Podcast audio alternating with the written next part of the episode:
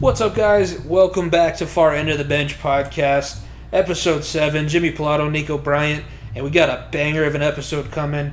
Uh, if you saw, followed along with us on social media last week, you knew there was a big announcement coming. We announced it on Monday, and it was nothing short of amazing. You guys had so much support on social media. We joined the Unhinged Podcast Network, and we, we can't be more excited for where this thing is going to go and to work with everybody that's going to be on there. So that's that happened over the weekend, and then obviously the Nuggets uh, ended up winning, coming back and, and tying, and making the series two one going into Game Four.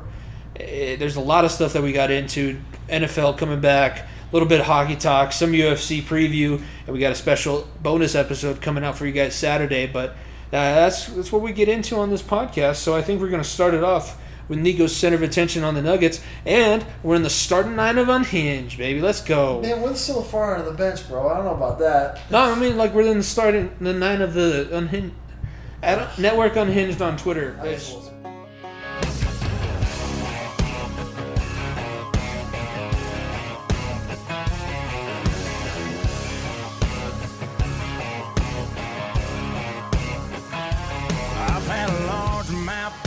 Bust my line. A couple beautiful girls tell me goodbye. Trucks break down, dogs run off, politicians lie and fire. Welcome back. We are so excited to have you all this week. Last week, I went on my Nuggets rant, and this week we're coming back with it again, baby. Oh man, Nikola Jokic. This week is going to be centered on the GOAT, Nikola Jokic. Not the GOAT yet, but the best center in the NBA. This man has been unreal. We haven't seen numbers and people, a player shoot the ball as well he has at his height since Dirk Nowitzki. And this is, that's a lot of praise saying Jokic is right up there with Dirk Nowitzki, but he truly is. If you're looking at the shots he's hitting, the Sombor shuffle, unguardable.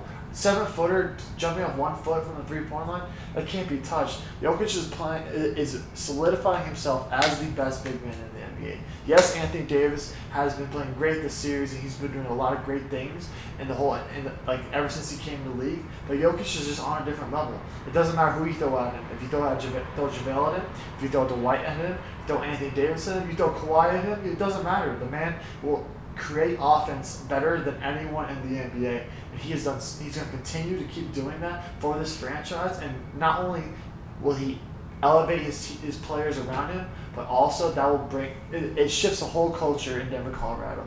I mean, team players want to come here. People want to play for Nikola Jokic. It, there's little kids right now in the streets. I was driving by today, seeing kids wear Nikola Jokic jerseys doing the Sombor shuffle. That's not something you used to, you've seen for ten years now. And that's something that's so cool about the man. He's elevated this whole city, and I just hope everybody, everybody is taking notice how great of a person he's been. He's been for the city, and will continue to do the rest of his career.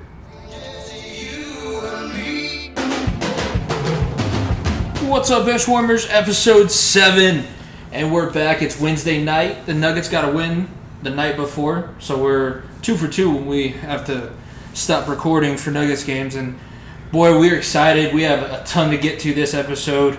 You heard it in the intro, but we'll, we'll start with our new network, our new family, Unhinged, Unhinged Sports Network, Unhinged SN, at Network Unhinged on Twitter. Um, yeah, we're gonna we're a part of a family, a part of a network finally, and we're gonna be uh, branching out a little bit, trying to collaborate with new people. Yep. I mean, from the beginning, when me and Jimmy both started this podcast, Jimmy obviously had his podcast before, but one thing I, I came up to with him and said is we, want to we want to branch out and possibly join networks. We talked about a few different ones and talked about what what we what our goal and purpose of this podcast was is that was not only to grow our, our brand ourselves but help people out. Now Unhinged was able, was we were very very fortunate for Unhinged to come to us and um, they messaged with, with both of us and we were able to come to a uh, agreement and we, we, we see a lot of big, big things ahead. We will start um, not next week, but the week after. We will be starting on Wednesday, starting at 11 o'clock Mountain Standard Time, 1 o'clock Eastern Time for everyone. But we will be live show and for everyone watching or watching the live recording.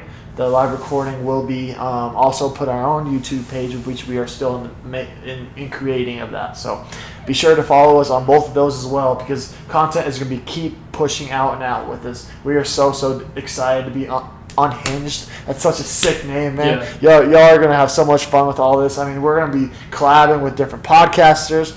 We're gonna be doing NFL Sunday mornings, like you see on Fox Sports and see on ESPN and all that stuff. I We're mean, gonna we have so a, many things lined up. blogging side of the of the site too. The the website will our first day will be October seventh, but the officially launches October second.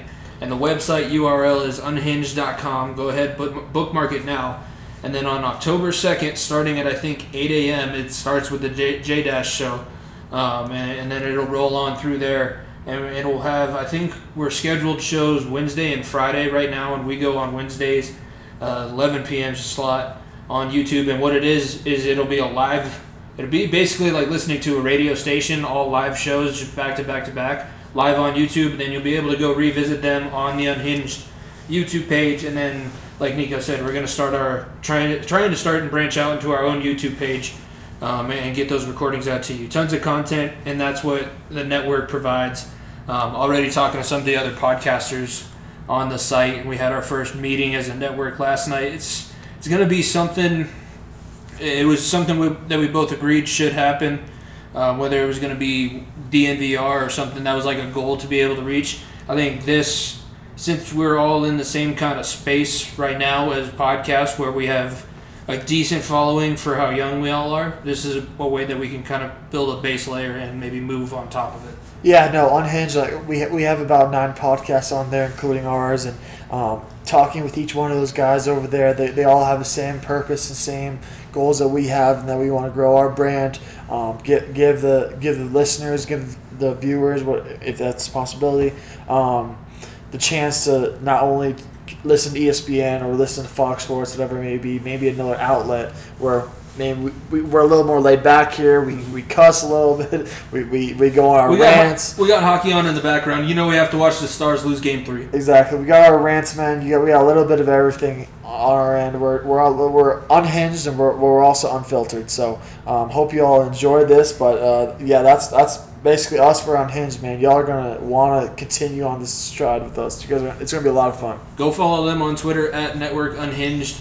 Um, they'll be releasing show reminders, and, and you'll so their hype videos are pretty sick. They made a, us one that, that was on all our, our all on all our social medias, uh, and they're they're getting really good content out there. And I know you guys like that new logo, the new logo Nico made with the white and the mountains in the background, and all of us bench warmers. We don't, we no longer have just one bench warmer. We got a, a group of bench We got a warmers on the of bench now. Yeah, we're, we're all on the we're all on the end of the bench, but yeah, took me a little bit to create that logo. Hope you all enjoy that, but be sure to look out on the future too because we've been talking about a lot of cool merch, man. Yeah. Y'all are gonna want to be a part of that. We're gonna have a lot of big news coming up next week. Um, talking more about the unhinged stuff and where you can sub, where you can. Um, we have a Patreon that's coming up soon as well. You know all these different things you can join the network on as well. That will be go more into depth with next week. Obviously when the, when the site launches.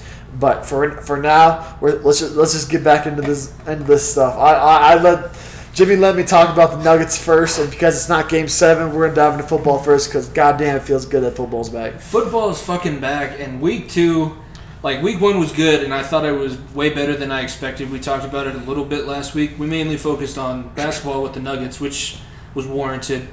But last week, it didn't look as bad as I thought it was going to. Without the preseason games, with all the different hoops you have to jump through now, and not really having contact, I thought teams were going to struggle in, in week one, and uh, there weren't wasn't as bad as I thought it was going to be. This week was even better. You had more games that were way more competitive. I have all the, the recent scores, but you know, Browns and Bengals Thursday night football. I live tweeted the second half of that game, and uh, there was offense, and you could see talent on the field, and, and it's not it's good competitive football, even though there's not a crowd. And if you they don't show shots of the stadium, you don't know it's there's not a crowd. It's good quality content, and it, I thought it was. It's- week it- two was fucking. It was good. It was good, except if you're a Broncos fan, if you're a 49ers fan, if Oh. you're who, who else, like base or Falcons fan for that because they're they're Oh, a shit show of a Falcons, loss. yeah. But are you kidding me? I mean, the, the one thing we, we should have expected, but we didn't talk about enough, is how, how the injury injuries will play into this season. I mean, you saw what MetLife Stadium did to Jimmy G, did to Mostert, did to Bosa, did to Kittle. They got to go back there this week. They gotta go back there to play the Jet or Giants this week. I- It's Yeah, yeah, the they Giants. play the Giants as well. I mean, I- like, and now with the Broncos, hometown Denver Broncos, Drew Lock's out for six weeks, or hopefully won't be six six, weeks. eight. Uh, Phil Lindsay's out for uh, should be only a few more weeks, not that much longer. Sutton's out. Sutton's out for the year. I mean, and you already lost Von. This Already lost Bu- Von. Bouye hopefully will be coming back this week, but it just it just keeps going on and on. And that we didn't talk about this enough. It should be a main focus now because having no preseason games, people are realizing you need those preseason games because Yeah. people because people still need to get in the groove, get that get a few hits of contact, and not just get thrown into the ocean with the, with great white shark and just just tackle the belly of the beast um, and not expect injuries to happen. Yeah, you either got to do it like college football and just have camp where there's no preseason games, but you have live padded practices.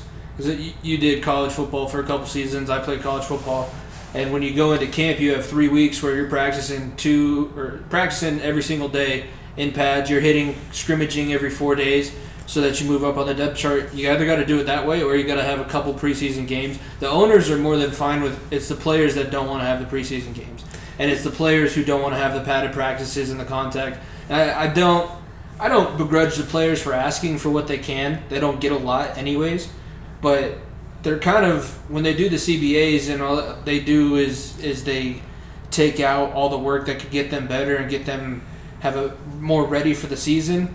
It's tough to root for the players when that's what they're doing because they're they don't want as many padded practices. They don't want preseason games. They don't want to add two more games at the end of the season.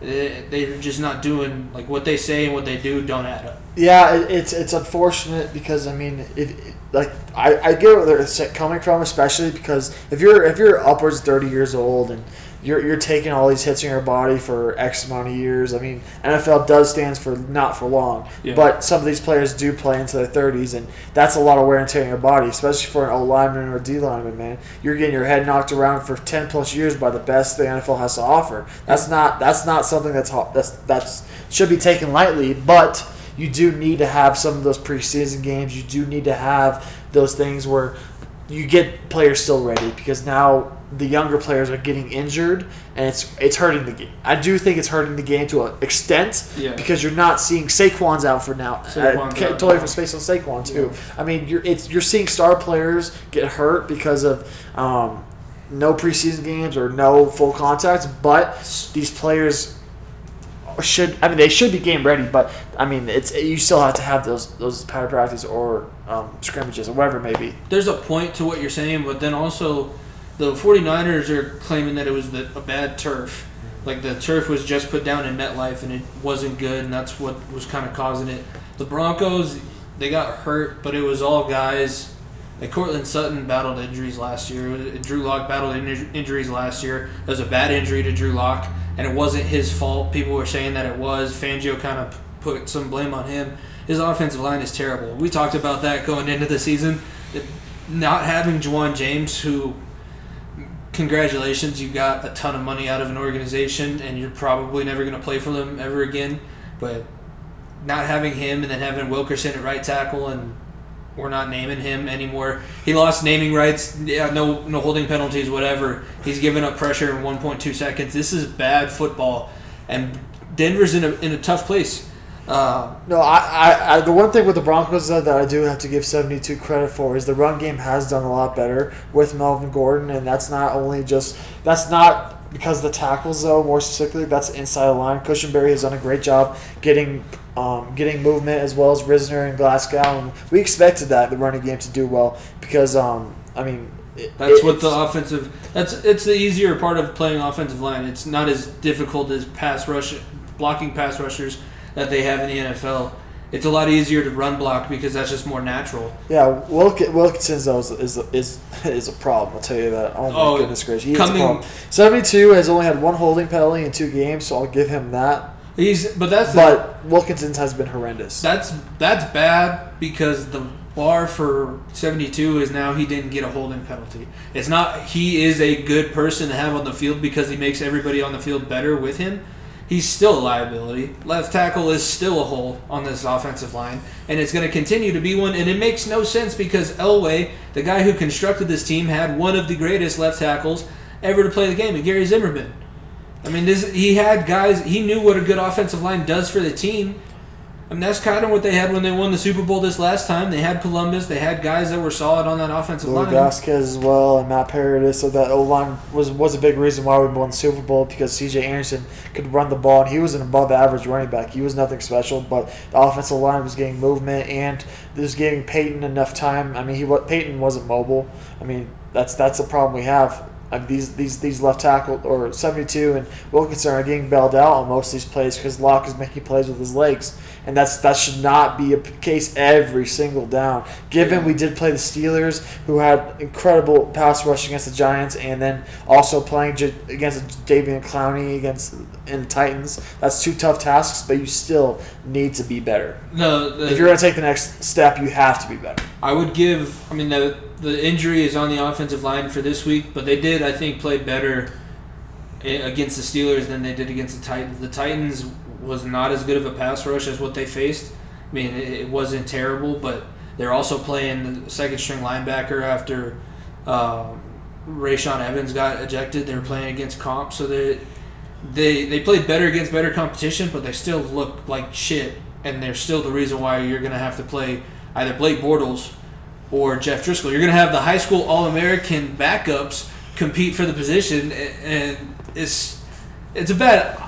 I have my own problems as a Bengals fan, but I am glad I don't have your problems Let's right let's now. let, let's let's get one straight. One thing straight. Bortles is the emergency quarterback right now. Jeff Driskel. I I almost guarantee. I put my life on it that Driskel is starting Sunday because he's playing in the system, practicing the system longer, and they just signed Bortles um, I don't off the even practice think squad. I don't think Bortles can be on the bench this weekend. I think he has to. It, it'll be next weekend because he has to be tested in in the facilities for so long. So I mean, I'm, I'm not too worried about it. Like, Drew Lock is your future, and Drew Lock is is your quarterback. So I don't mind signing a backup quarterback, eh, like an injured, like, uh, yeah, like a uh, what's what's it, what's it called, like. Emergency backup go- quarterback, like they emergency The backup emergency goalies, goalie, yeah. yeah. emergency backup quarterback. Having Yeah. that, whatever it may be, so I'm not too worried about. it. Drew Lock will come back. It was a fluke injury, like we said. Um, I'm not too worried. The, It's- the it's a- offense will look a lot better. So Sutton being hurt. The one thing I mean, if you guys follow the, follow the game on Sunday on Twitter, uh, the one thing I was chirping on, on and on and on is getting the ball to Noah Fant. Noah Fant is going to be the main source of this offense if Melvin Gordon isn't going and Lindsay continues to be hurt. Noah Fant is going to be one of the best tight ends in this league. Um, I'm not saying he's going to be the best, but he's going to be up there in the top, at least six, seven, I think, in my, in my opinion. But you got to give him the ball. He, he, if you look the last two games, he has 200 plus receiving yards and two touchdowns. That's not something you usually see out of your tight end, and that's and we're not giving him the ball for spurts at a time. If you're Yeah. Driskel, that's your number one option. If you're Lock, that's your number one option. I mean, the guys that are at the top of, of the league right now, tight end wise, uh, the guy out in, in uh, Vegas, uh, Yeah, Darren Waller. Darren Waller, and then George Kittle, they He's all hurt. Yep. But- they're but they got to where they are, and everybody knows that they're a star and a weapon because they were fed the ball when they were developing. I think Noah Fant right now is on his way, and he was getting there. I, I was hard on him in the beginning of the season when I was on the radio back in Gunnison, just because. I mean, it was it's a big deal getting a being the 18th pick as a tight end. You got to come in and you got to contribute. And I thought he was a little bit slow and didn't really want to participate in blocking, but he proved me wrong towards the end of last season. And then all of a sudden this year he comes out, and I think he's the number one receiving threat on the field. I think even when Courtland Sutton was on, I think Noah Fant was going to be Drew Lock's number one receiver, no doubt about it. It was it was as good of a tight end quarterback connection as Peyton to Julius Thomas back in 2013. I'm not going to give him that much credit, but I do think Fant should consider should be considered top echelon, especially for fantasy football players out there. He's if he's I mean he's probably drafted already in teams, but he should be a start almost every week because if you see he's getting the ball, he's making damage with it. The Yeah. man is catching, making. I don't think he's dropped the ball this year, and he's uh, getting yaks yards after catches. I mean he's doing everything right. Now you just got to get him the ball. Yeah. please give him the ball. And I'm talking to Jeff Driskel. I'm talking. I'm not saying Blake Bortles. Come yet, on, but get him the damn ball, please.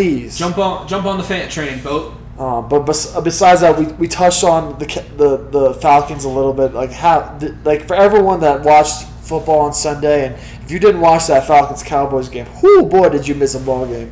I mean, the, the Cowboys were down, what was it, 21 0, 28 something? I don't know. Uh, something like that. And, and the, don't- the. Cowboys just stormed back, stormed back. Dak Prescott went off. Um, Zeke helped had his share in that defense. Man, are you kidding me? Falcons had no answer. They weren't even getting the ball to Julio Jones. No. That was ridiculous. Uh, yeah, uh, it was all kinds of.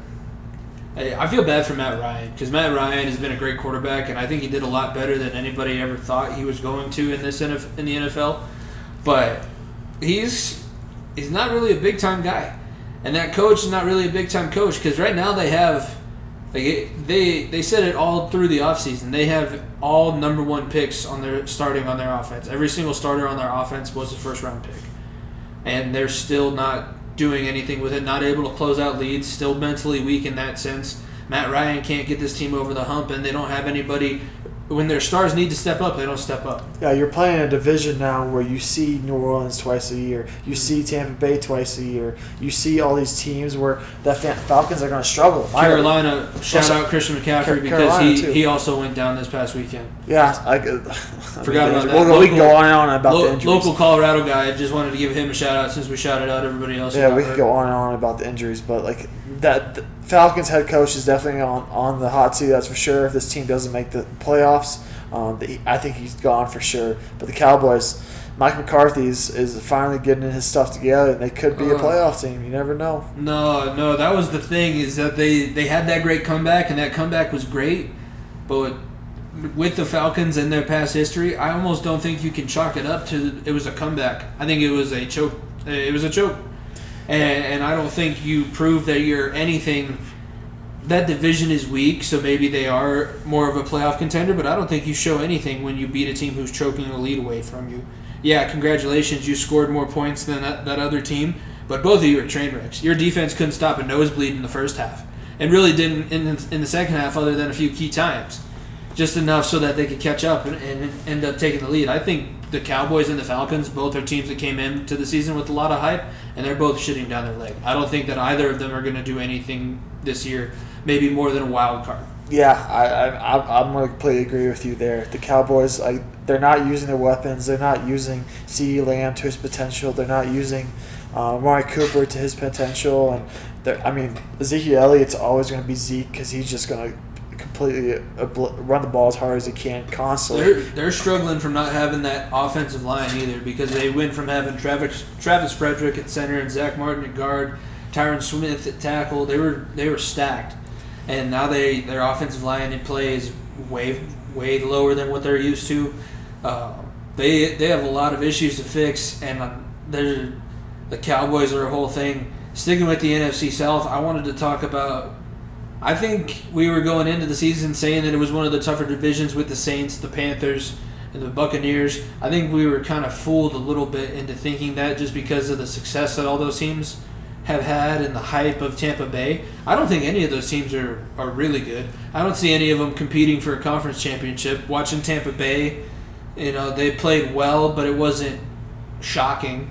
They've still got a lot of things that they have to work on, and New Orleans got beat by Las Vegas, a team that nobody thought anything coming. the Las. Vegas Raiders. Las Vegas. Brent Musburger still has a job calling the Las Vegas Raiders, but like that's I think they're a paper paper tiger in that division. I don't think that any of those teams are as good as we thought they were, and I think the Saints are one of those teams that people are going to look back on and go, "Wow, this is one of the biggest wasted potential seasons." Uh, it, it's bad. No, the, the it, it, I mean, it could be just that the Raiders are good. Um, um, we're only two games in the in the season, so who knows? But the Saints did fall apart a lot. That they they, had, they came up with a 10-0 lead to start the game, then they just fell apart. It's it's. Uh, I mean, you know, it's Peyton Manning in 2015, where he knows everything that he's supposed to do, but I just don't think his body can do it anymore. His arm doesn't look where what it used to be. He used to be known for being short, so he'd have to throw it up above everybody. I don't think he can do that anymore. Um, I think that they really should consider making the move a little bit more to have Taysom Hill at quarterback. They're doing it already, and the plays that he's on the field, he's successful. He's the best player on the team.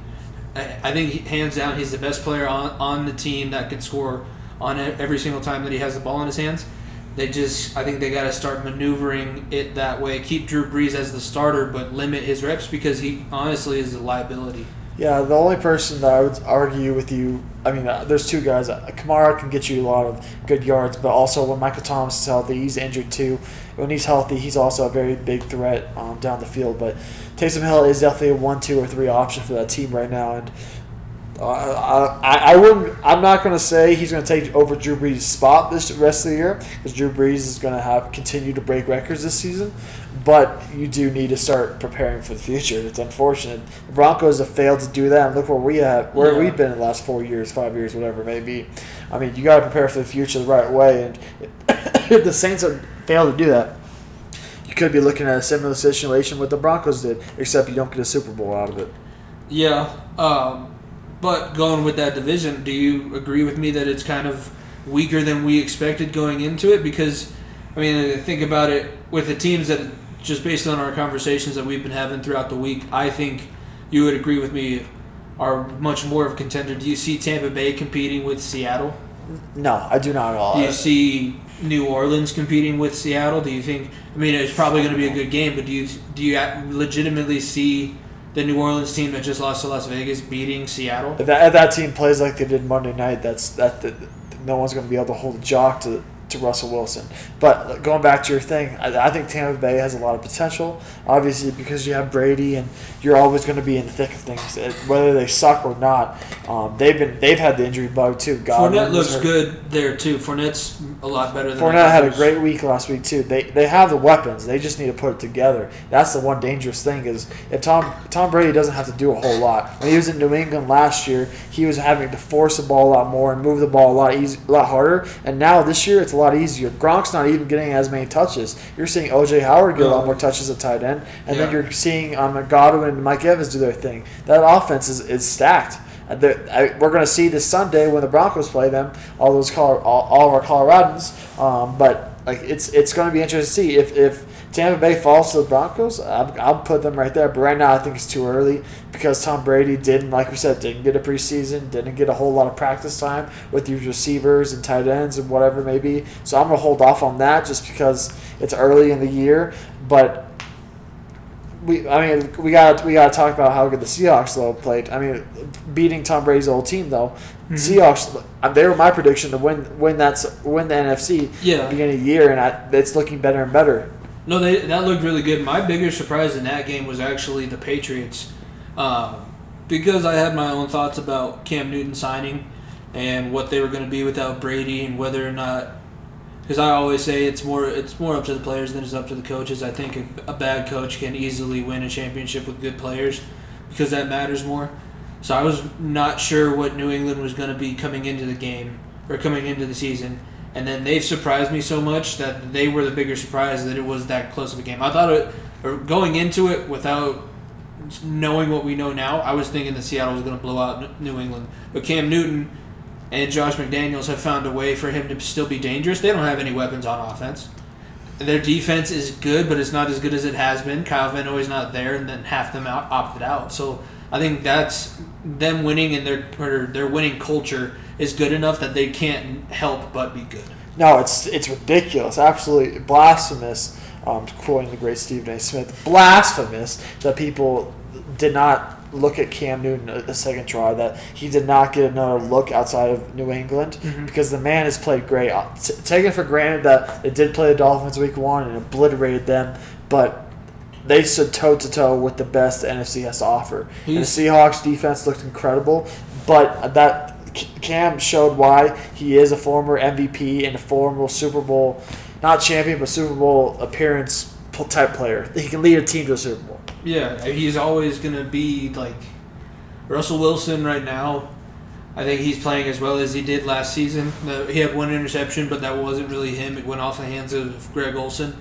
But like Russell Wilson is on another level, and he's been a high level quarterback ever since he's come into the league. Just looking back at his career, uh, that whole that whole team is a lot better than I thought they were going to be. DK Metcalf dominated Stephon Gilmore this past on on Sunday Night Football, and then you got them running the ball. Chris Carson dominated that New England Patriots defense.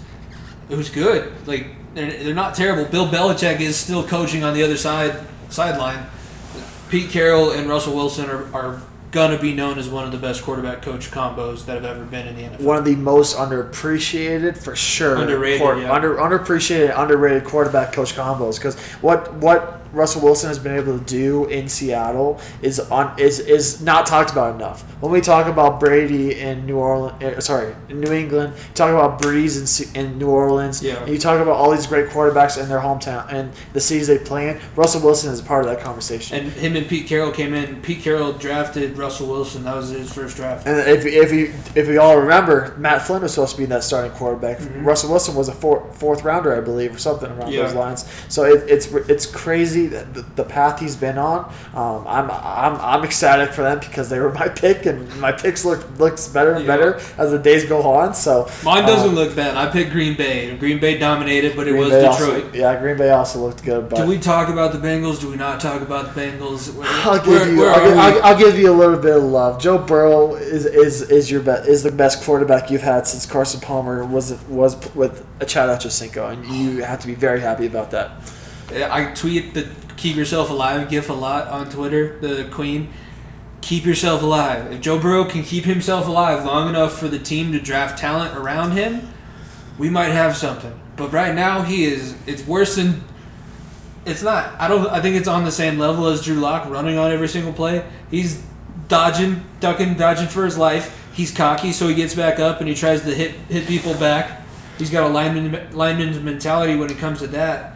But just now we know that there's a talent gap on on this team, and everywhere they're they are thin everywhere and don't have the athletes to stack up to anybody because the Browns absolutely dominated us like we were we were little kids. The Browns still suck. I'm sorry, Browns still suck. You do need more That running around, game, that running game is good, but that they should never have the lead long enough to be able to establish the running game like they did. That that was the the Bengals not being able to stand up to a decent running game, but also, you know, they're never going to be able to run it that many times and have that many yards and win games. Yeah, that's just an experience that our both of our teams are dealing with. Our, I mean, Broncos have a bunch of young weapons on offense. The Bengals have Joe Burrow leading a young offense with a new left tackle and Drew, everything. Drew Sample. We talked. We mentioned Noah fan, fantasy wise. Drew Sample. If he's not on your team, if he's on waivers, go claim him in your fantasy leagues because Joe Burrow is gonna love. He did it in the second half of the game. He was hitting him a lot, and now he's gonna be the number one tight end. C.J. Uzomah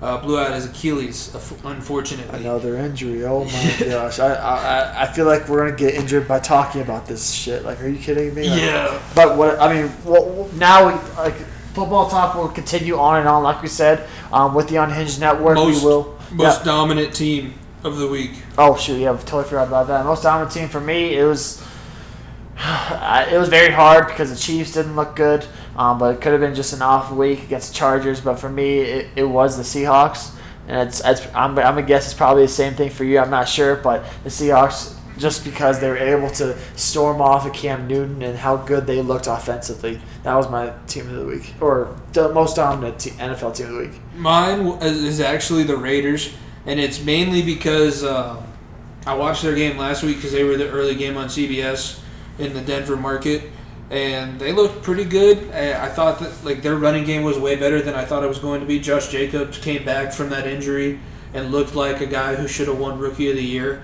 So they surprised me, but then Derek Carr throwing four touchdowns on Monday night against the Saints defense. Who they have Marshon Lattimore. They have some decent uh, Janoris Jenkins, not Janoris Jenkins, Malcolm Jenkins. Malcolm Jenkins at, at safety. So like it wasn't a terrible defense, and they dominated them. Jim, And it John Chucky might live yet. Jon Gruden might not be dead yet. And, and Chucky coach. is using the fullback, and we had a fullback touchdown. Yeah, fullback's great again. That I love that fullback too. He Alec Ingold, baby. He's, a, Ingle- he's a baller. Hate the Raiders, but love the fullback. Man. Wisconsin a Badger. He's a big he's Big Cat's guy because he's a Badger. It's a badger, yeah. Uh, but I mean, to, to continue back to where what I was saying, Unhinged Sports Network, we're gonna have an NFL NFL Unhinged.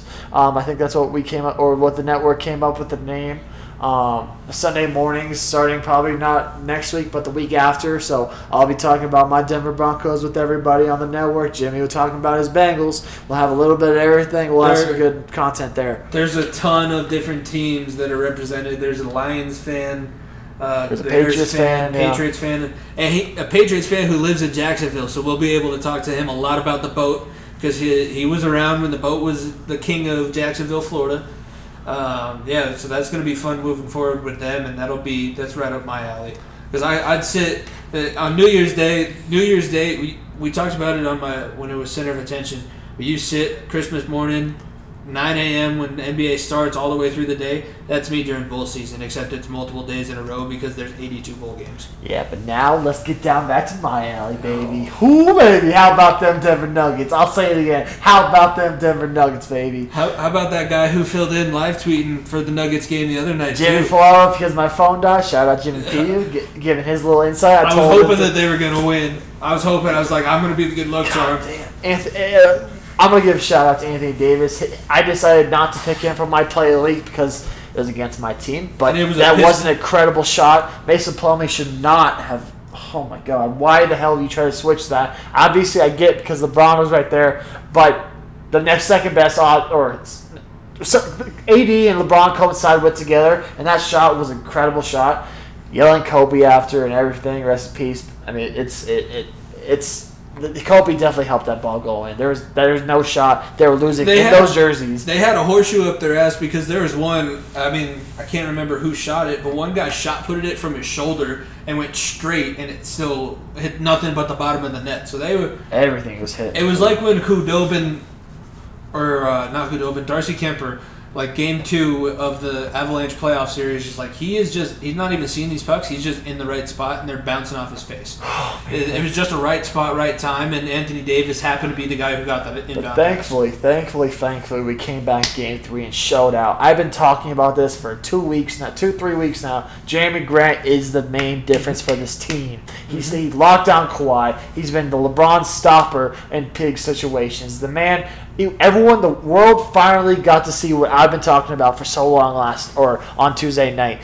Now they're going to continue to see the rest of the series. The man dropped 26 points, had a double double, getting rebounds, stopping LeBron, doing everything on the offense and defensive end. He's the main reason why. He's not the main reason, but he's one of the main reasons why um, we're in the Western Conference Finals right now. Him, Jamal Murray, and Nikola Jokic are leading this team by example, and it's incredible to watch. Do they play on Thursday night? We do play Thursday night again. So if you, if you guys are listening to this on Thursday morning, we'll be live tweeting it again, baby. And trust me, I'll be I'll be there again. If you if you who if you if you followed along on Tuesday, game three, uh, you you saw my my little rant about about the refs and all the all the BS that was happening there, and how Adam Silver has Scott Foster in his or how Scott Foster has Adam Silver in his earpiece talking about um, how the Lakers need to be in this game and how the Lakers need to win this series. And if you think I'm lying, do me a favor, go back and watch the 2001 Western Conference Finals against the Kings. It's the same bullshit. The same bullshit.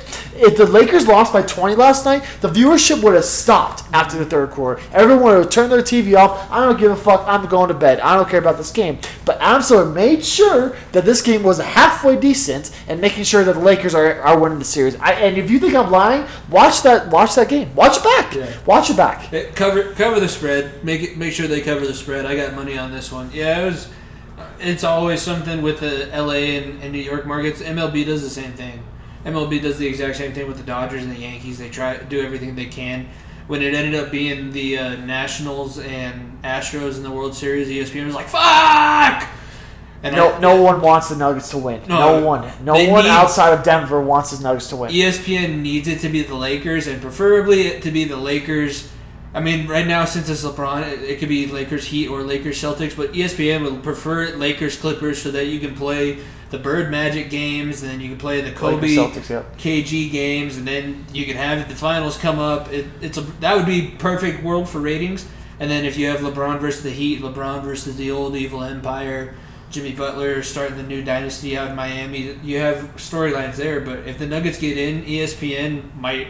It's hyperbole. Might lose their shit. They- ESPN might not not ha- not have any listeners. They, they might just decide not to cover the NBA Finals because like Denver's in it. There's no Lakers. It's Denver's Heat. What the fuck? The, the thing is, though, if the Nuggets do make the finals, there there's not going to be one single word about how the Nuggets are good enough, and that pisses me off again That would all the, the main headline will be Le- LeBron chokes again, Kawhi chokes again. It Yeah. will not be the Nikola Jokic is the best center and the best big in the game. Oh, the- it's not going to be that. The Nuggets haven't won a series this this playoffs. They've gotten lucky. All the teams have lost this series against the Nuggets. The Nuggets have not won a series in the, in the eyes of the analysts. They do it every single night. Like Barkley does it every single night when he guarantees Lakers are going to win.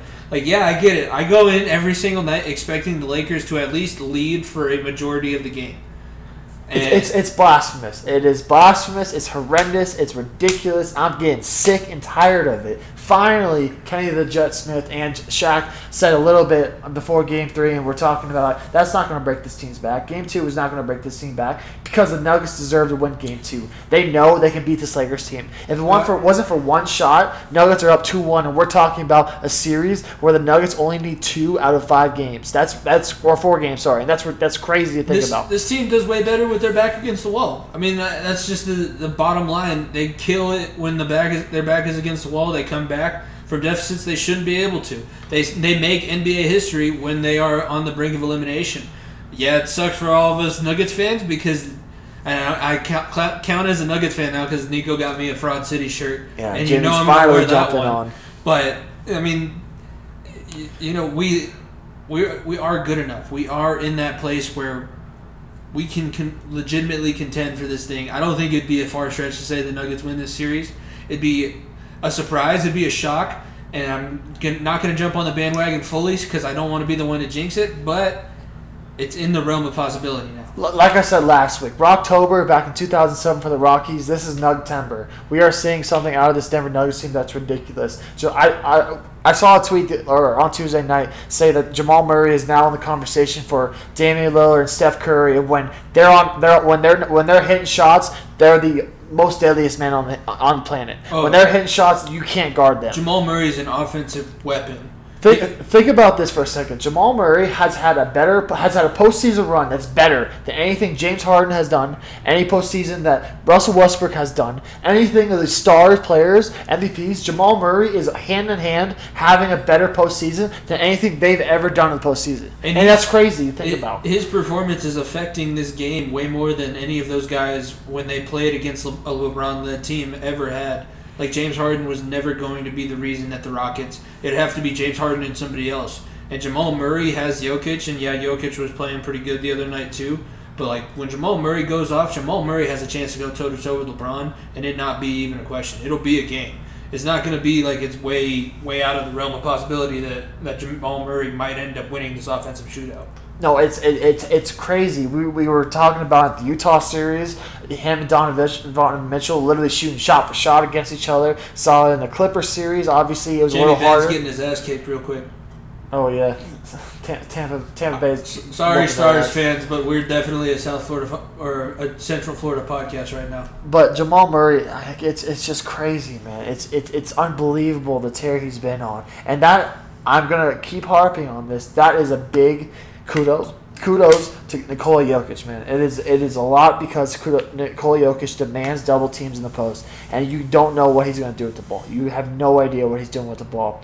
He's getting rebounds. He is scoring buckets. He is getting assists. He's he's getting triple doubles that should not be happening for a man his size and his his he like I said last week he could be left tackle or right tackle for the Denver Broncos. That's how big this man is, and he's putting it on and it, both LA teams, mm-hmm. both LA teams, man, both LA teams. And then one other stat that I gotta talk about. Oh man, I had fun with this. AD Dwight Howard and JaVale McGee had how many rebounds, Jimmy? Four, four in total. Three seven footers. Three seven footers had a total of four rebounds in 48 minutes of play. They, they matched my playground uh, career high. If you if you push people around, foul people, you could go grab full rebounds. No, I'm ta- that's what I'm saying. The last time I played in a regu- like a, not a regulation game, but like when we played and I was keeping, I always keep stats of myself. I had like four rebounds. I had three, a couple assists, but like Got you got to give kudos real quick to Paul Millsap too. Him guarding Anthony Davis, big difference. His defense on Anthony Davis this series, I believe there's a stat out there where Anthony Davis has only scored a total of ten points on him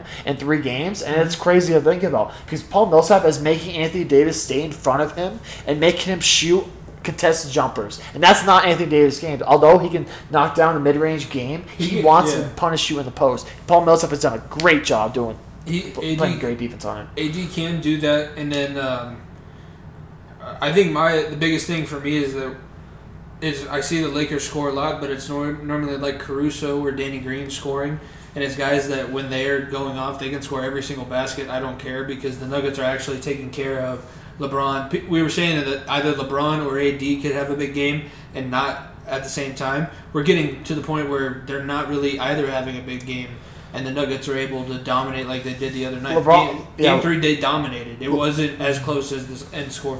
Yeah, score the- us having six turnovers, going back to those calls, some of those were foul calls. Rondo willed that team back. It wasn't LeBron, it wasn't AD. LeBron, given though, did have 30, 10, and 12. He did have a triple double, but it was a very quiet 30, 10, and 12. Most of the, tw- tw- half of those points were fast break points. That uh, he wasn't. He wasn't it was. It was normally like, oh shit, he's he's quick. He's Yeah, like- it, it, it wasn't the fact that he was hitting shots. It was the fact that he was getting up and down the court, and we weren't getting back. It Like was, the- I mean, that's yeah. that's where those thirty points came from. the Nuggets But- didn't even see him go score that basket. The Nuggets didn't like. They were already back to the same point where they were when LeBron stole that ball and dunked it. the Lakers are heavily, heavily weighted on LeBron and AD's shoulders, and it's showed in Game Three. Kuzma did not play good. The man, I am, I'm saying, if Kuzma has an open shot, let him shoot the ball. I'll let him shoot the ball right now. If he's hitting shots, I'll tip my cap to him because he, he, can't do anything right now offensively. Caruso is good for six points a game. He's not doing anything either. Of course, he has one or two dunks a game, but he's not really doing a whole lot. Rondo is more of a menace defensively. I mean, he's probably right up there with Beverley, but that's still not not asking a whole lot. I mean, this team is heavily re- re- on the shoulders of LeBron AD, and that's that's nice to have though because they are two of the best players in the NBA, and one of them being one of the greatest, one, one of the greats to ever grace the basketball floor. But you can only do that for so long. And when you have a team like the Nuggets, a full team, mm-hmm. it's it's it's beautiful to watch because you're getting production, like I said, from Jerami Grant. You have MPJ hitting threes in LeBron's eye. Yeah. In LeBron's eye. He had the ball three point line. He saw LeBron trail him. He waited. LeBron was in his face and he, he put one in, nothing but net. Looks like did the ball didn't even go through because it was just nothing but net. It's it's crazy how much talent this team has because it's not just the top two. It's No. one through twelve. PJ Dozier didn't even get minutes on Right. game three, and he had a great game two. I mean. Will Barton's hurt still. Like, are you? This this team is so good. It, it's giving me chills, man. Because I'm not. Because I, I feel like we're the only people saying this, and it's ridiculous. Their role players are better than any of the role players on the Lakers. That is that is a fact. I put like Kuzma not you. I lost all respect for Kuzma when he was arguing for LeBron to win MVP uh, during the first series and not even paying attention to the fact that he was playing in a playoff series. Kuzma sucks. Caruso not as good as anybody else we have coming off the bench. Caruso is just a hard We guy. everybody like we have MPJ. MPJ hasn't had to be an offensive terror. He hasn't even shown his full potential. No, he, he hasn't had to do anything. Jamal Murray and Jokic have been handling it, but when he comes back, that's another that's another 15 points you didn't that you didn't have last night. Monte Morris too, the deadliest mid-range game I've ever seen since Jamal Crawford and since um uh oh who was that guy in Atlanta? Oh shoot, this is gonna this is gonna bother me. But there was like or yeah mid-range game or sorry no DeRozan with a mid-range game. Um, th- like Monte Morris doesn't miss from ten to 15 If he if he has an uncontested shot from ten to fifteen, he is constantly making those shots, and you that's crazy to think he's a backup point guard because I've been harping on this too. The man could start on the Knicks. He could start a lot of these second tier like lower level teams that aren't in the playoffs. He could start be a starter on a lot of teams, and he's coming off the bench. Are you kidding me, man? It's it's it's so incredible to watch. We're gonna keep harping back. Like we said, Thursday or that day this episode comes out, they play Nuggets play again Thursday night. If we go down three one, here we go again. Here we go again. But hopefully we don't have to get ourselves out of a hole again. We go two two. No, this is and this is a different place than the Nuggets have been in the last month of the bubble life, basically, where they don't like they yeah their back is kind of against the wall because you definitely don't want to go down three one, but now you you don't have the you have the ability not even to get there. You have the ability to win at six. You don't even have to go through the whole series at this point. This this is a big this is a big moment. This is a big momentum shift to your game.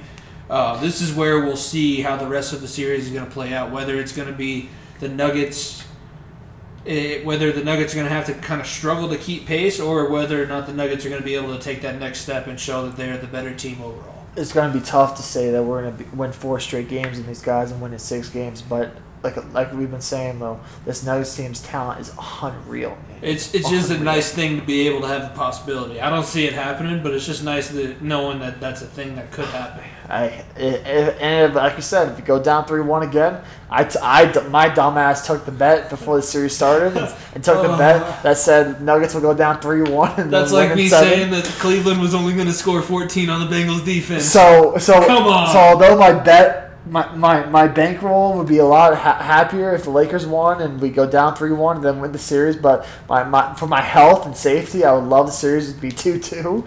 So I make sure to tune in because the game Thursday, and I believe the next game will be Saturday. After that, game five, and then it'll be. ba- I, I'm not sure how the how the rest of the series bags up because they moved the Heat game on Monday night to Wednesday or to Wednesday. They were recording this because of Monday Night Football. So who knows what that is will be. But for sure, be with us there on Thursday or today, and then be with us there on Saturday because you aren't going to want to miss this at all. Yeah, and just since it's on the TV, we're going to mention it quickly because it is a pivotal point in the series. Um, the Stars are also going to be playing Friday. Stars and Lightning are playing the Stanley Cup Final Friday, Saturday. So we'll have two threads. Oh, they play back to back Friday at the and same Saturday. time. Yeah, the first time, and I think they said 40 years that the Stanley Cup Final is going to have back-to-back games. They're going to go Friday, Saturday. Um, so right now, it looks like the, the Lightning are going to win. They're up 5-2, 10:30 left in the third period as we're recording this. So hopefully, we have a cup win, and we we don't have. Hopefully, I don't get to see Jamie Benn hoist the Stanley Cup Yeah. and then socially distance celebrate his Stanley Cup victory, which is so anti-Stanley Cup celebration. It- Yeah. it makes me sad. Yeah, we got to talk about this Stanley Cup final. I mean, if if the Stars, or sorry, if, if Tampa Bay looks like they're going to win tonight, and then if they win again Friday, the Stanley Cup is going to be on uh, right in the boards on on Saturday. And although if the Nuggets do play against Saturday, we'll be live tweeting both of them at the same time. But um, the, Lightning, uh, the, it, the I saw a report today. The Stamkos or Steven Stamkos, if you guys don't know, he was he was their captain for the longest time. He hasn't played in 210 days. He was skating out there today and was on the practice was practicing and was in warm ups and everything. But I don't think he played tonight. But he he looks like he could be back, and that's just another weapon, another weapon to the Tampa Bay team. And Tampa Bay Yeah. has all the juice, all It's, the juice. it's incredible how much you can miss not being in a team market. Because I think out being out in Colorado, not getting a lot of Tampa Bay games during the regular season, we forgot how good they really were. Yeah, they won the President's Trophy, but they got bounced in the first round of the playoffs last year. Wasn't expecting too much from them, but then you go out and you watch them play, and Brayden Point is basically. I, I tweeted it out. Brayden Point is Florida Florida man version of Nathan MacKinnon. He's that fast. He's that skilled with the puck. Nikita Kucherov is the Nikola Jokic of the NHL. He will pass and set up anybody. Uh, he had two of the first three assists uh, the other night in the game, and then who knows what he did tonight. But I'm sure he had a couple more points tonight. This Tampa Bay team is way better than we thought they were going into the playoffs.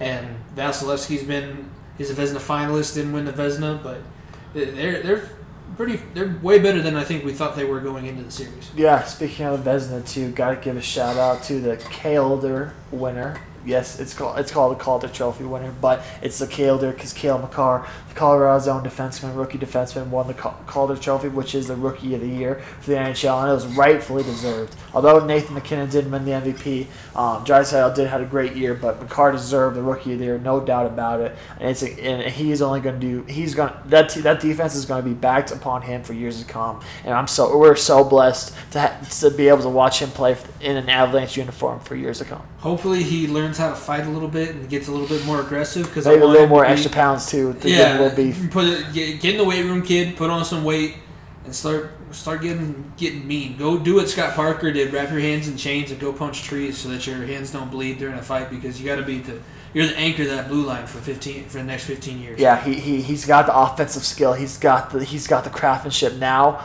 Get some, get some weight room maybe, and he's he's going to be right up there with the best defenseman in the league. He was he was I believe he had about four fifth place votes for the best defenseman Norris Trophy, and then he had a few fourth place votes as well. Um, so he had fifth place and fourth place votes. He ended up being ninth in that, but he's a rookie, and it's crazy to think that a rookie was still that high up and still getting votes in the top five. Yeah, like a year ago, he was, or not a year, it was a little bit over a year ago, but he was in college. He was playing in the NCAA Final Four tournament, gets called up to the Avalanche, scores a goal against the Calgary, stu- yep. stupid ass Flames, and then and now we saw what he did this year. He's got some things to shore up. He's a kid, but that's a great thing for the Avalanche. And then MacKinnon not winning either the Ted.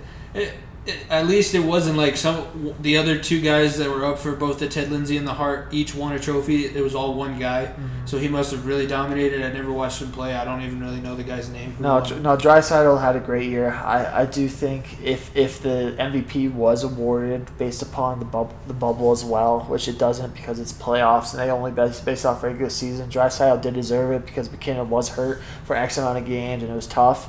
Um, but MacKinnon, like we sh- we saw in the playoffs, he's still. I, I don't think he's a point leader still, but he was the point leader at the beginning of the Stanley Cup, and we only played two rounds of the playoffs. Yeah, Like, it's crazy. He matched a, a record set by Joe Sakic, who's a Hall of Fame player, uh, known as one of the greatest scorers to ever play the game of hockey. And he matched a point streak that he had in the playoffs this year. So Nathan MacKinnon, you know, shore up some things in leadership, get a little bit older. That's the thing about the Avalanche. Everybody's like our age, or maybe a year or two a year older. older, yeah. So they're all like 26, 27. We're telling you, get your fucking life together. It's like, I don't even know what, what we're doing. Yeah, I don't even know ah, what the hell we're this, doing. This So is I'm- my first time going this far in the playoffs. It's just So yeah, th- this team is very raw, very young, and we're gonna have a lot of uh, growing pains like we did last year. So, uh, but ha- seeing Cale Makar get the respect he deserves and seeing him come out with the Kale, with the Calder Trophy, it was huge. And seeing MacKinnon still, I mean, I think I think he got second, but still, him being right there up there was it was it was a pleasure. So the Avalanche have so much more promise now. Now it's time for Sakic to do exactly what he did last offseason and uh, get the, put another Stanley Cup potential championship on the ice. So bring um, Matt Murray. We want Matt Murray. I don't know that far yet, but we'll continue with that as weeks come on for sure. Um, but for that, um, other news, uh, we do have a special thing coming out for you all Saturday or Saturday morning.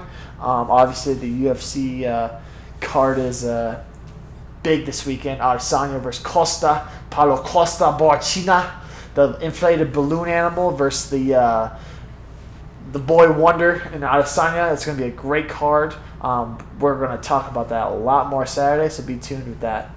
Yeah, we got a special guest coming on. We got bonus content for you guys. Yep. Because we we knew we weren't gonna have enough time to properly talk about it on this episode, so we might as well give you guys a full episode of, of just three MMA geeks in one room Yeah, it probably won't be as long as the normally scheduled uh, podcast we usually do, but it's going to be MMA centric. It's going to be wall to wall information. You're going to want to have a pen with you and maybe listen a couple times. You're Yeah, not going to get it all in the first time. Yeah, listen to us too a little bit because if you're going to want to win, you're going to want to win some money. You're going to want to bet on these fights on Saturday. That's for sure. Yeah, and then the only other thing, real quickly, I mean, we're going to get to our, our final segments because we're coming up. I think we're close to, yeah, we're just about an hour. Just one thing, quick thing that I saw happen today. Uh, Gale Sayers, the Hall of Fame running back, return man for the Chicago Bears, ended up passing away today. He was 77, so rest in peace to him. But that was a big loss for the NFL community as a Hall of Famer. Died kind of young, not not necessarily, you know, unexpected, but it, it does suck to lose somebody of that kind of stature. Yeah, the NFL family definitely is hurting. And then obviously I've had people harp on us as well about the MLB and LB playoffs coming up. The Rockies don't look like they're going to make it, but Jimmy's a big Yankees guy, so we'll definitely have that coming up um, when the playoffs get started there for sure. Yeah. Um, who knows what's going to all happen in there. That'll Um, start the the playoffs for MLB start October fifth, and, and I put it in here.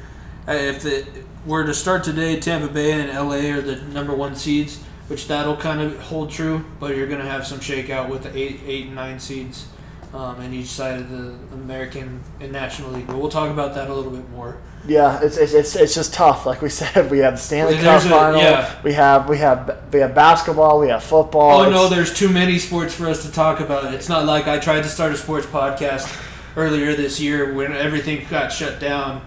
thinking, oh, I'll have March Madness and NCAA wrestling tournament, and oh no, I don't have sports until Yeah, September. we're, we're very lucky. Baseball would be the forefront right now of sports, um, but we're, we're very lucky, especially especially here in Denver, having the Nuggets continue on the streak they're doing and being able to be a part of that. It's been awesome. So we're and and 5,600 of us are about to go see, be able to watch the donkeys get their their you know asses handed to them by the And I might be one of those, so who knows? Uh, my my family has season tickets, like I said before, but we'll, I'll, we'll keep you updated with that because might have Jimmy live tweeting about the about the about the Orange Crush. I'll, I'm, I'm gonna give them their nicknames of the Donkeys because I'm a fan, but about the Orange Crush and playing Tampa Bay on Sunday. I might be there. Might have Jimmy um, possibly live tweeting that, but we'll let you know as we get forward. But hopefully, um, fans will bring back more of an atmosphere and the the Broncos can take that to our advantage on Sunday. Yeah, we'll see what happens there. Um, I, we'll, we'll mention it. We did tie in the last in the last poll that we did for. Uh, I think it was play. Was it play of the week? Play of the week, yeah. I was play of the week wi- with my Bam out of bio block, and then Yeah. my, and then the uh, Joe Burrow's TD run. Joe Burrow's TD run. Before we get to that, though, we got to hit our beats of the week. Okay. Um, like, like we said, big UFC card this weekend. Um, Arsani Costa, I, that's going to be one of my beats, but there's so many good things to bet on this week. Like, like we've been saying, me and Jimmy have been hitting on a lot of bets, a lot of them. We've been winning a lot. I, I should have been putting the money down that I've been saying. You know, I, this should be. If we had a little bit more disposable income, we would be like Barstool and actually put the money down that you say you're going to. Did you? By the way, a quick side note: Did you see the video of Portnoy losing money on the goal line stand for the Seahawks? He's like see it. Bad beat, baby. One point five. That's. I mean, he's just. A, he was so close. All he needed was the. He, he bet on the Patriots outright to win. He had one point five on them outright to win at like plus three fifty, and they ended up losing 35-30 on a goal line stand with with Cam Newton, a quarterback, gets his knees taken off from under him. Just you see one point five million dollars flash across his face. Just.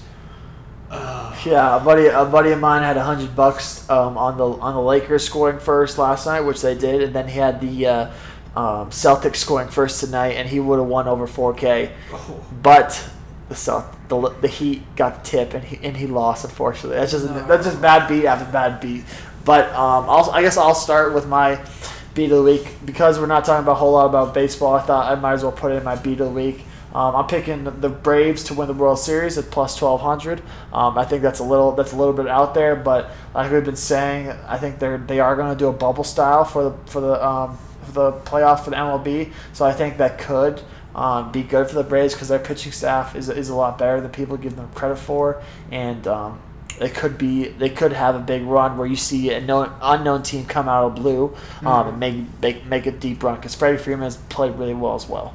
Yeah, the thing about baseball, especially playoff baseball, it kind of comes. It's the same thing. Like you want a hot goalie in the NHL, you want a bullpen and a starting rotation that's hot in the playoffs. Um, so it's not necessarily the guys that are the most talented, but it's the guys who are pitching the best at the right times. And if you can get five guys going hard and then have guys in the bullpen that'll come out and shut the door.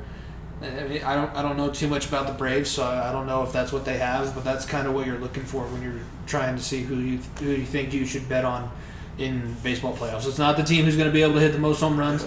It's it's the same thing with football. You go on the team that's going to dominate the line of scrimmage. That's the team that's going to win the playoffs.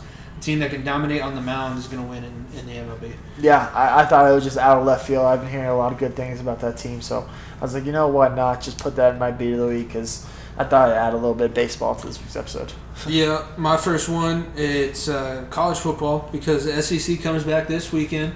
That was also another news topic that we had, but Kentucky to upset Auburn right now is sitting at plus two sixty. I think that Auburn is kind of ripe for an upset. They are going to struggle a little bit, and I don't think they're as good. They're way better when they played UCF in UCF's national championship.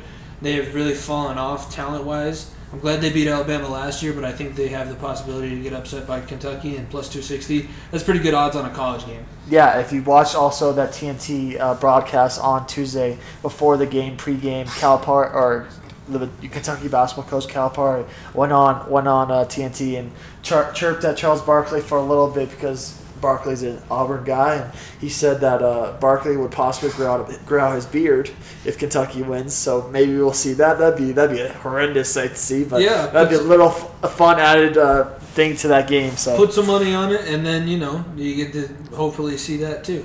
Yeah. You'll have some extra money. You'll get to see Charles Barkley with whatever he's going to call a beer. So for my for my uh, beat of, next beat of the week, um, going back, to, keeping on with football, but switching to over to NFL. Um, Bears right now to beat the Falcons are plus one fifteen. Um, they're down, maybe, but Bears are two and zero right now, and people are doubting them a little too much. I think Trubisky. I don't know if he's he's he's, he's the he's the answer there. All my friends in Chicago from my Augustine days know what I'm talking about, but. Um, Falcons coming off a big loss. I think that's that's that's a heartbreaker, and I think the Bears have a good shot to go three and zero and beat the Falcons. Yeah, you know the thing about the Bears is they they never really have a great quarterback, but they always have a solid defense, and they have that right now. They don't have the same defense they had when Ditka was back there. Well, but Trubisky, Trubisky and Jimmy McMahon ain't too far off. You, you know what I'm saying? You know, one guy couldn't see because the the glasses in the daytime. Trubisky doesn't seem like he can see with the 15 yard incompletions. But you know he's not playing as bad as he has. And Nagy opened up Club Dub last weekend. We'll see what he does this week. Thanks, Mike Ditka, for the for the um, a little bit of Mike Ditka person or impersonation there. But Uh, I um, thought Mike Dick actually. Uh, bye, Mike. see, you, Mike. All right, Jim, give me your next uh, beat. of the Uh, week. my, ne- my next beat of the week, I'm switching to hockey. Um, Nikita Kucherov to win the Conn Smythe right now is plus 500. I think that's a pretty solid, you know, unless they're going to give it to the guys who are scoring the goals. Good thing is, is that his assists always go to somebody different. Um, but I think Nikita Kucherov has a good chance to win the Conn Smythe because he's been a dominant force for Tampa Bay. And that also means that Tampa Bay won, won the Stanley Cup. So that's one, a personal beat that I want to come true, and I think that's good return on that investment. Yeah, like like like literally, we've been harping on every single week, and you and your player of the week being Kucherov, football being back, taking taking us away a little bit away from that, unfortunately. But Kucherov basically is always in the running for your player of the week, and he's done a great. Been, been dominant all playoffs long, so I honestly probably going to take that bit beat too because he he has been on a tear, and I too want to see Lightning to win. Uh, my last one, I'm switching over to UFC. Diego Sanchez is fighting on this card again. He's getting to the point where his record is so it's almost even. He's almost at like 30 wins and 30 losses. I don't know if he's trying to do that on purpose or whatever. He's fighting Jake Matthews. I had to I don't think I've watched a Jake Matthews fight, but he's a huge favorite.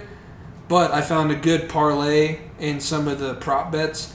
Uh, Jake Matthews to win in round two is plus 550, and if you parlay that with Matthews to win by KO or TKO, that's plus 210. So that could be two.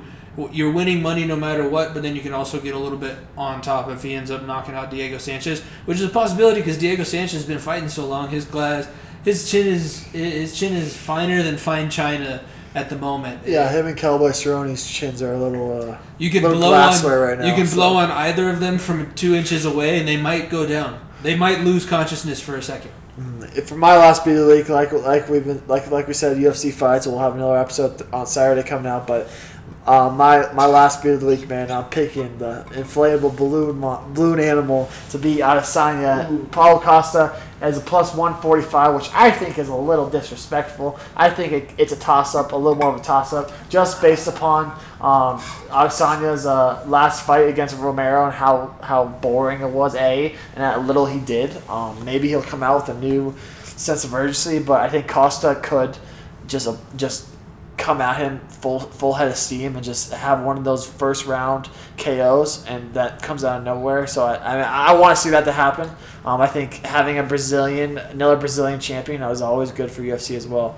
Um, and, and Paul Costa is a fucking animal. Oh my Oh, god! this is gonna be so good because Rev is a Nigerian, so his two champions that he roots for are Kamaru Usman and Israel Adesanya.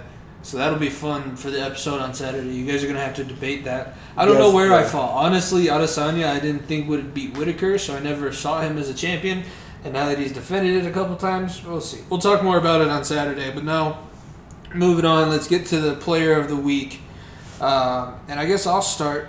It's your pick to win the NFC, the captain, the man of the hour, the cook. I guess he's a chef now. I don't. Yeah. Let hashtag let Russ cook. I don't know. That, that tri- I guess that gets you to trend on Twitter. Russell Wilson, 21 to 28, 288 yards, five touchdowns. He did have an interception, but it wasn't his fault. He also had 40 yards on five carries. So he, he was just moving the ball, offensive production machine.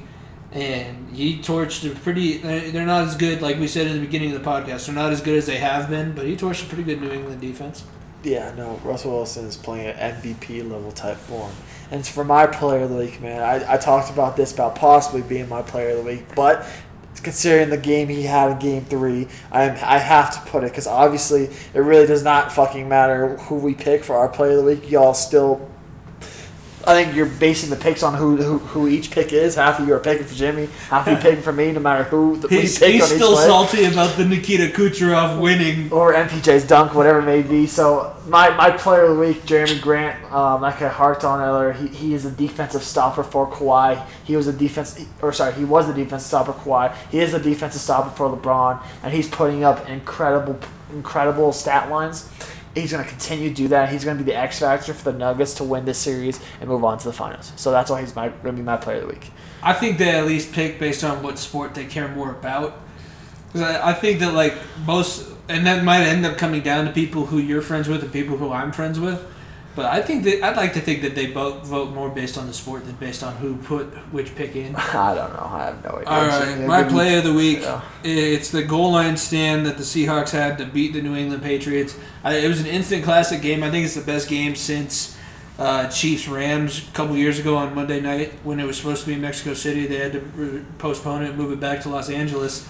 Uh, it was a great game, way better than I was expecting, and it, cemented the fact that the Patriots are a good team and Cam Newton can be good again.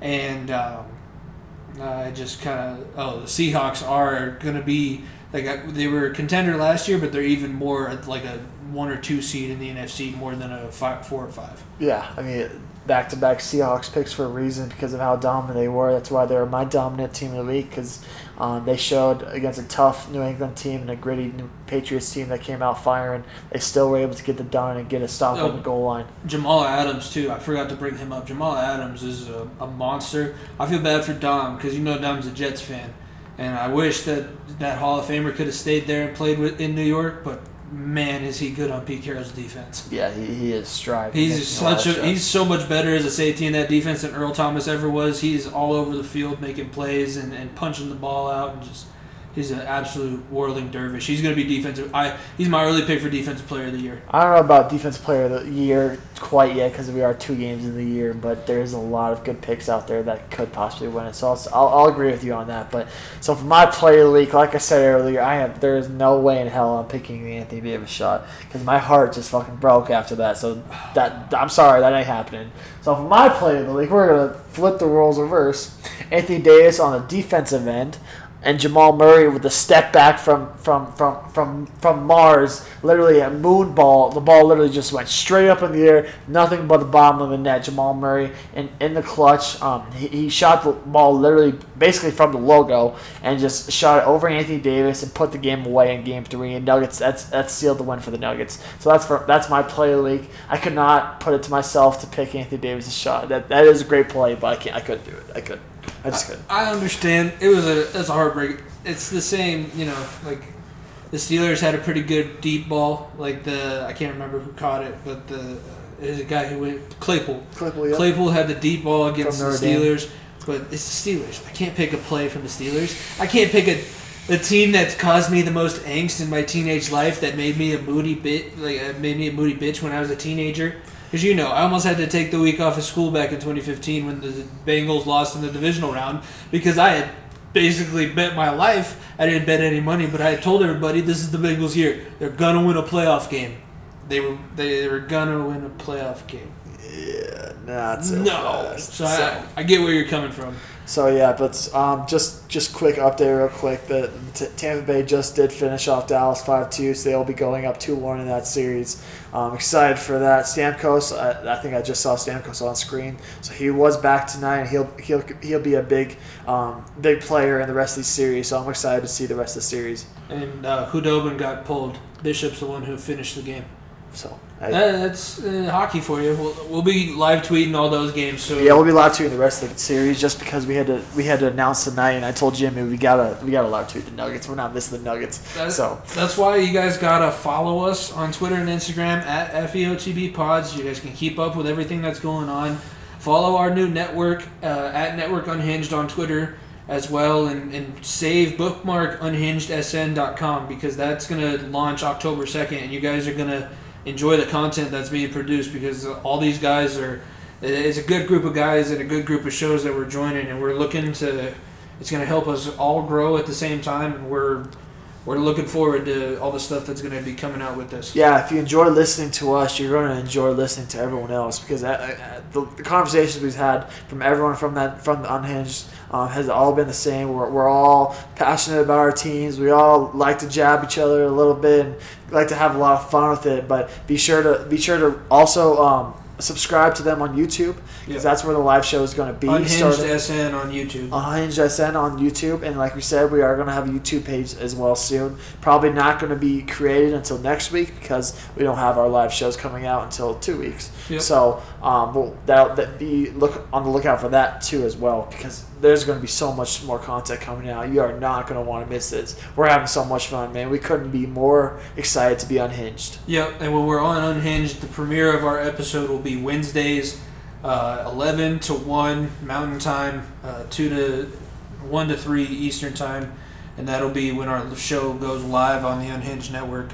Um, other than that, subscribe to us on every all the platforms except Apple, Spotify. Spotify, everything. Rate us, review us. We've been getting some good reviews and a lot of ratings, so we've been enjoying that. Continue to interact with us on social media, um, and follow us on Spotify. Like this show, and, and let's keep this thing rolling. We got so much stuff coming up, man. It's, it's so much fun to do this show. I'm so excited for everything coming up. It's it's my favorite part of the week having Jimmy come over and get to get to banter about uh talking a little bit about, about every sport going on because it's such a great time to be a sports fan. Yep, and with that, this has been Far Under the Bench, episode seven. We'll see you guys next week. Peace. This is a dollar bill. Was it the money that made me a savage? Popping them perks and I made it a habit. Towing them pictures and serving them addicts. That was exciting to me. I'm so excited to be. Started with nothing, we had to inspire the beat. Elephants again to me. I'm getting to it. Feel like the man. I got the plan. I call the shooters, they out with the van. Play with the squad, get pop like a sand. Pop like a perk. Taking off a nigga, let that music I look a cent. I'm in the kitchen, compressing the bird. Take out a nine and I sell it for 30. The shred to the jeweler, I'm the rollie, the lighter.